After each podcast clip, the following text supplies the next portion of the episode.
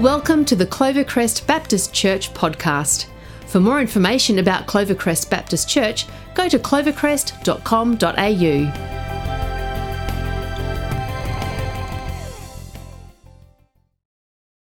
word for the people of the Lord, and that word to be heard is simply this hope. A word to inspire imagination and invite inspiration a vision painted of a future yet to unfold that creates even now the light of a revelation for God's people to live in and live out. A call to rise and shine in the light of His glory, burning bright in the midst of this story of darkness and despair, the dawning of hope. Lift your eyes, look around, see what is yet to come and what is coming even now in the presence of the one who has come to his people and promised that one day all will come to his light and be made new. Sons and daughters streaming from afar across oceans and seas, kings and nations, bringing their richest and best, their splendorous ornaments and glorious adornments laid down at his feet. Kings become servants as they meet the radiant Holy One. A city whose gates will never be closed once ruined walls rebuilt by those once called foes. Their silver and gold and beauty and art and wonder and treasure and jewels and goodness from the heights of the mountains, the cedars and pines from the depths of the oceans, the greatest of pearls, all brought to this city to honour and proclaim the God whose name they now claim as their own. As once and for all, he is seen for who he truly is. And his people rejoice in what they have always known the truth and beauty and joy of being His. A people once forsaken, rejected, despised, now redeemed and emboldened their God by their side, ashes for beauty, no tears, only joy, comfort in mourning, and all fears now destroyed. Trinkets traded for true treasures, shadows swapped for substance, violence and destruction replaced by peace and justice, Mere walls and gates transformed into salvation and praise. Even the bright warmth of the sun and the brilliant shine of the moon no longer required in the incomparable light of His everlasting presence. This hope is the message, the vision, the news His Spirit empowers His servants to bring to the poor and confused, release for the captives, sight for the blind, balm for broken hearts, and freedom for their minds, pronouncing justice and peace, announcing all wars to cease, declaring vindication for God's people set free, and the arrival of his long awaited and long anticipated year of Jubilee. Ruins rebuilt and relics restored, remnants renewed, and wreckages reborn. God's city renamed gardens, vineyards, fields all tended, friendships, families, nations, relationships mended, God's people redeemed. For the heart of our God has always been for justice and truth. His desire has always been to bless and reward and bring good. For his people to delight in him as he has always delighted in them joined with him forever as his beautiful bride, clothed in his salvation, made righteous, seated at his side in royal robes, crowned with his glory and glorying in his crown, as his kingly presence is made manifest and his steadfast promise established forever. Can a prophet keep silent after seeing all this? Or does this glimpse of the future blaze in his heart and consume all his words? So that the message is received and repeated and recorded and received and responded to until its promise is confirmed and its vision is completed. Open your ears and your eyes and your mind. Listen with your heart and your hands and your feet. Prepare the way. Build the path. Remove the barriers and raise the banner. For your Saviour is coming and bringing his reward. Live forward with this hope for your future restored. Isaiah comes with a vision of transformation, an imagination for all nations, an invitation of restoration found not in a new revelation, but in the ancient covenant promise of their nation I will be your God, and you will be my people. Lift your eyes. Can you see the vision the prophet paints? What God has always dreamed. He, their God, they, his people, fully and finally, completely, entirely. And you know, Isaiah's vision stretches far beyond what he knows, and I wonder if he wondered how far it would go. His words echo down through the centuries. The hope they declare is glimpsed anew in the brightness of the coming of the sun in the splendor of the pouring out of his spirit, in the light of the nations of the commissioned disciples, in the lives of his people in every age and stage as they long for and live towards and shine into its unfolding in their time and place. And this hope is made manifest in the vision of another prophet, revealed in John's revelation, which we now name Revelation, the inspired unfolding of our sure horizon and hope the climax to the grand narrative of redemption and rescue when all things come together and all things are renewed. And we come face to face with the one whose face has always been turned toward us. No mourning, no weep, weeping, no sickness, no sin.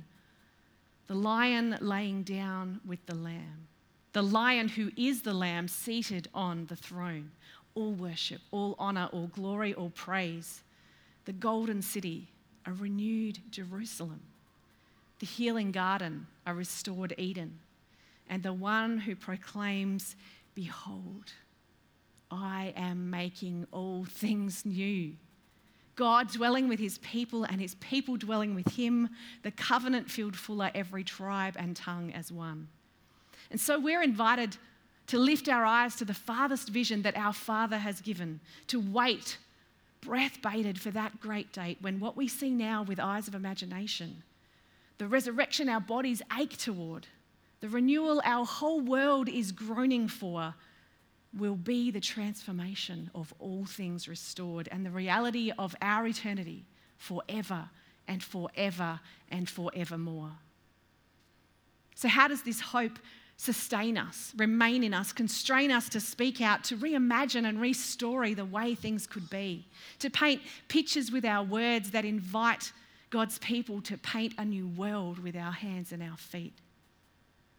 For we too are called to be prophets, poets, dreamers, called to live to see what our world yearns for but cannot name, to live out this hope with faithful teaching and imaginative preaching, declaring and reminding, envisioning and inviting, to be truth tellers, vision shapers, gospel sharers, peacemakers, weavers in our time and place of the eternal story of the God who holds time itself in his palm and is bringing all things together in his plan reframing the, world, the story our world tells itself about who and what matters with the story of our world's creator who made matter in the first place and to whom it all matters.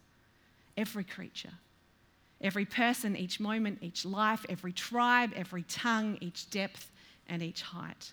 Calling hearts back to the heart of the one whose heart has always beat for us, so that our hearts might beat in unceasing rhythm with his.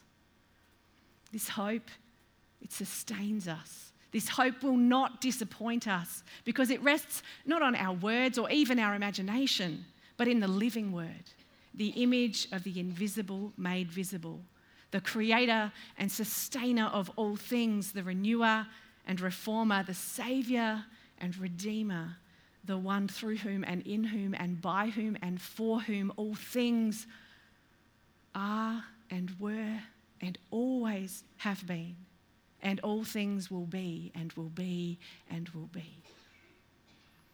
The prophet has a final word for us, the people of the Lord. And that word to be heard is simply this hope.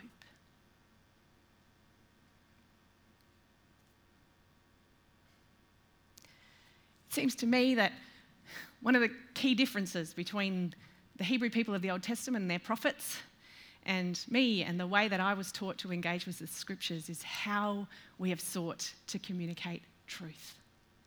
We live in a post enlightenment world that has tended to write books and sermons that explain and explicate in great detail and give us information so that we might understand and grasp with our minds. And that is a wonderful gift, and I am the product and benefit of my education, and no doubt I will draw on that as I share with you today. But it makes me wonder about the power of poetry and story and rhythm and rhyme and imagination and emotion and embodiment. The power of a word that is not found in black and white, but in full living colour.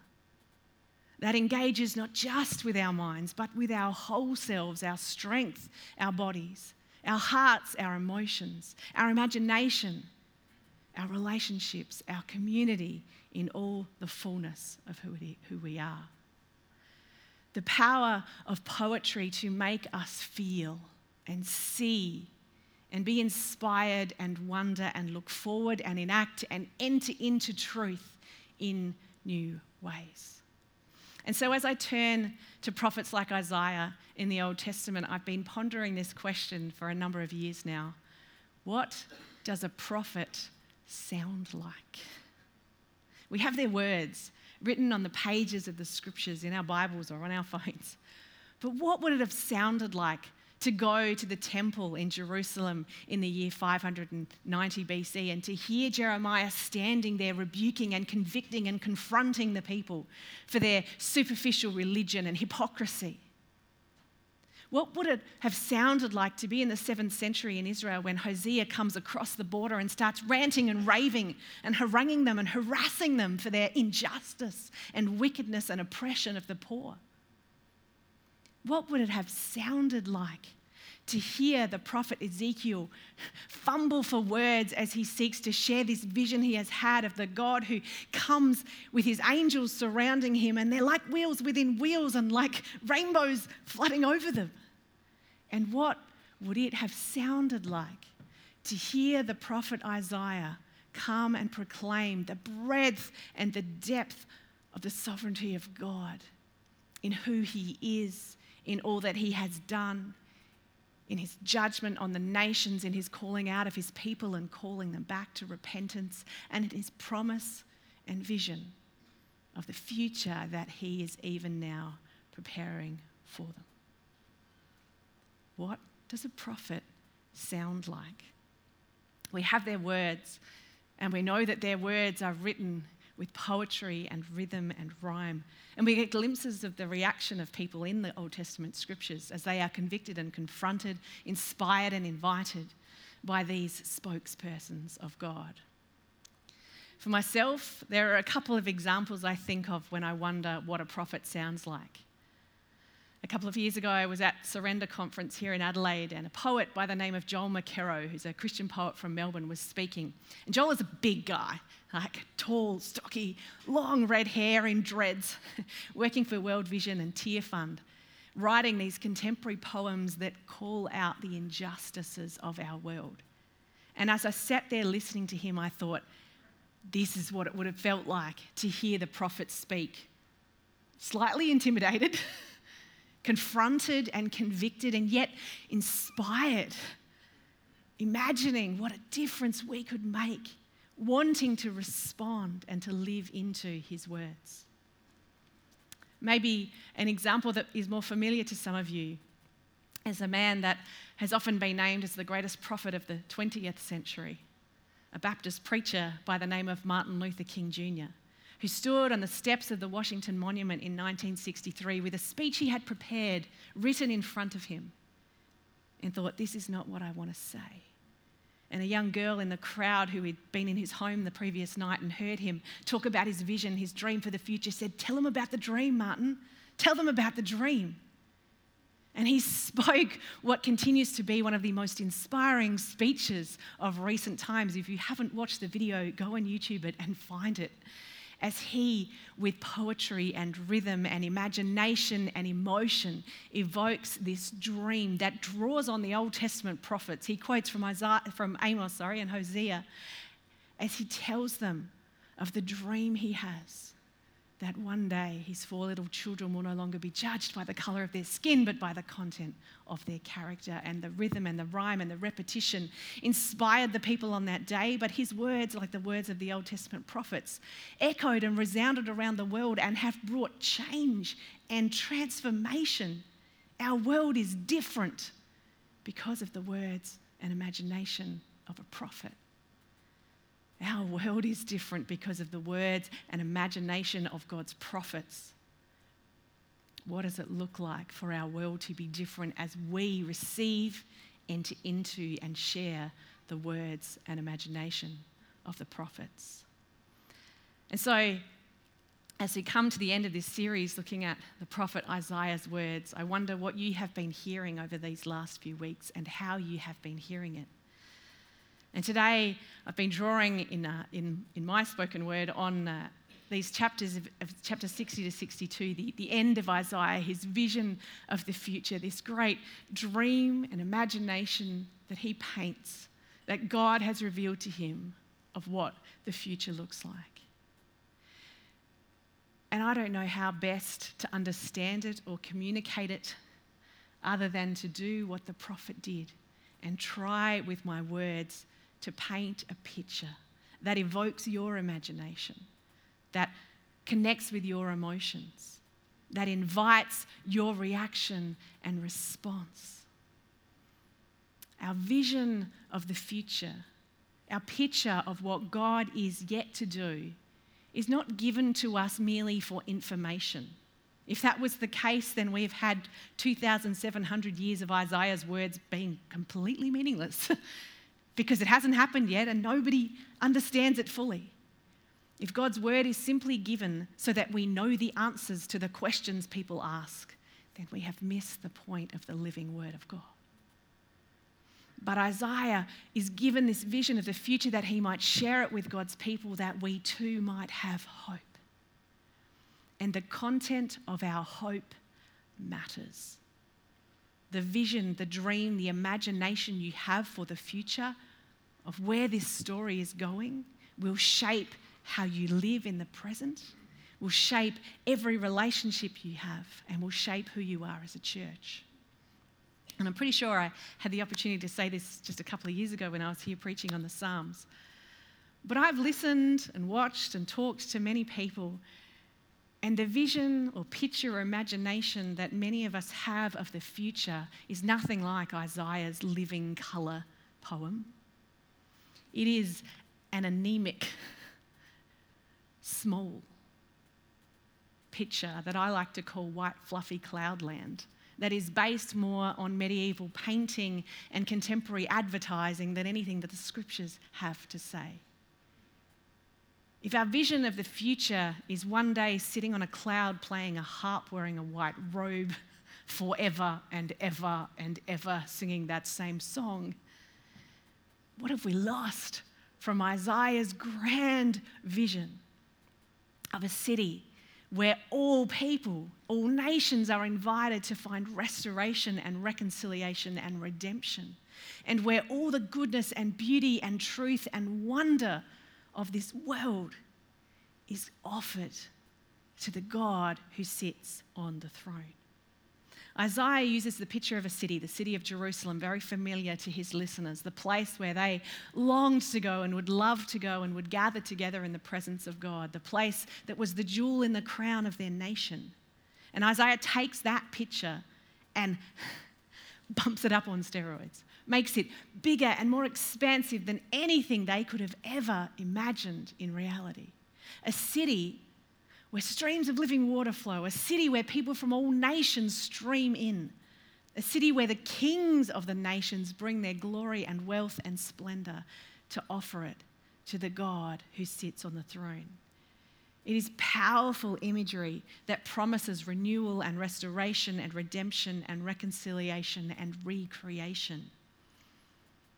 And when we turn to the very end of our scriptures, to the book of Revelation, we see again a vision where John, I was going to say draws on the words of Isaiah. I think maybe he's been meditating on the imagery of Isaiah, is maybe a better way of putting it, because John takes his own experience of what God has revealed to him and uses the words of Isaiah and brings them together in a picture that is higher again and even more expansive and wonderful of what God is even now preparing for his people the renewal of all the things. Why does it matter what our hope looks like specifically, what the vision, the picture, the imagination we have is? I think it, it leads us to expectation and anticipation and longing, and God's people have always lived forward with those senses because of what God is drawing them to and calling them to. And if your picture of the future is less than your picture of the present, then you lose all that.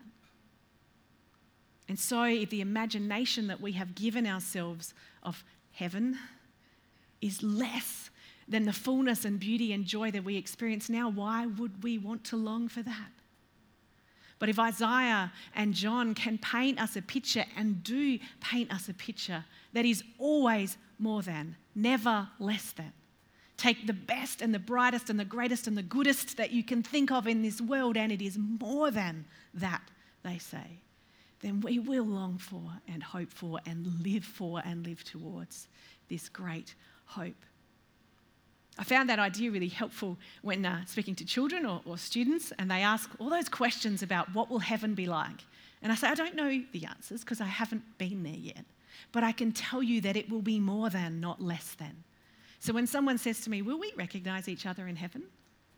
Of course we will, because how could it be less than what it is now? My own personal theory, this is not found in the Bible anywhere, is that we will recognize everyone because that would be more than. What a wonderful thing to be able to be in God's new kingdom and say, hey, Paul was reading your words the other day. Nice to meet you.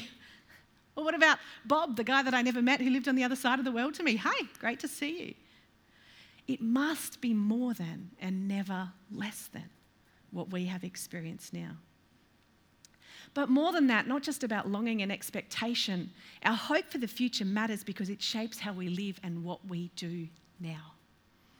Chris Wright is an Old Testament scholar who has studied these words of Isaiah and, and the words found in Revelation, which pick up on this idea. In Revelation, John says, The kings of the earth and the nations will bring their glory and splendor into the new creation, into the future that God is preparing. And I thought, what does that mean? And Chris puts it this way he says, All the achievements, all the successes and the goodness and the creation and the creativity that God has gifted us with and we have been able to produce as a human race throughout all the centuries. That is the starting point of God's new creation. You see, sometimes we have a picture of the future as if it's all going to be a blank slate, that God's going to destroy and throw away this world and start again from scratch, and that is not the picture of the Bible. That is not the picture of the prophets. God has given us his good world. It is tarnished by sin and rebellion and brokenness, but there is so much good and beauty and truth. And God is looking for us to bring that into the new creation that we might start from there and move forwards together. And that is a picture that just inspires and encourages me both about the future, but it also says that what I do now matters because what I do now can be eternal. The relationships that I can build, the art and beauty and wonder and creativity that I can share, the goodness in this world that we experience matters because it will last forever and shape how the future unfolds. And so we are invited to participate and live towards that future hope that Isaiah got a glimpse of and shared in his wonderful poetry with us.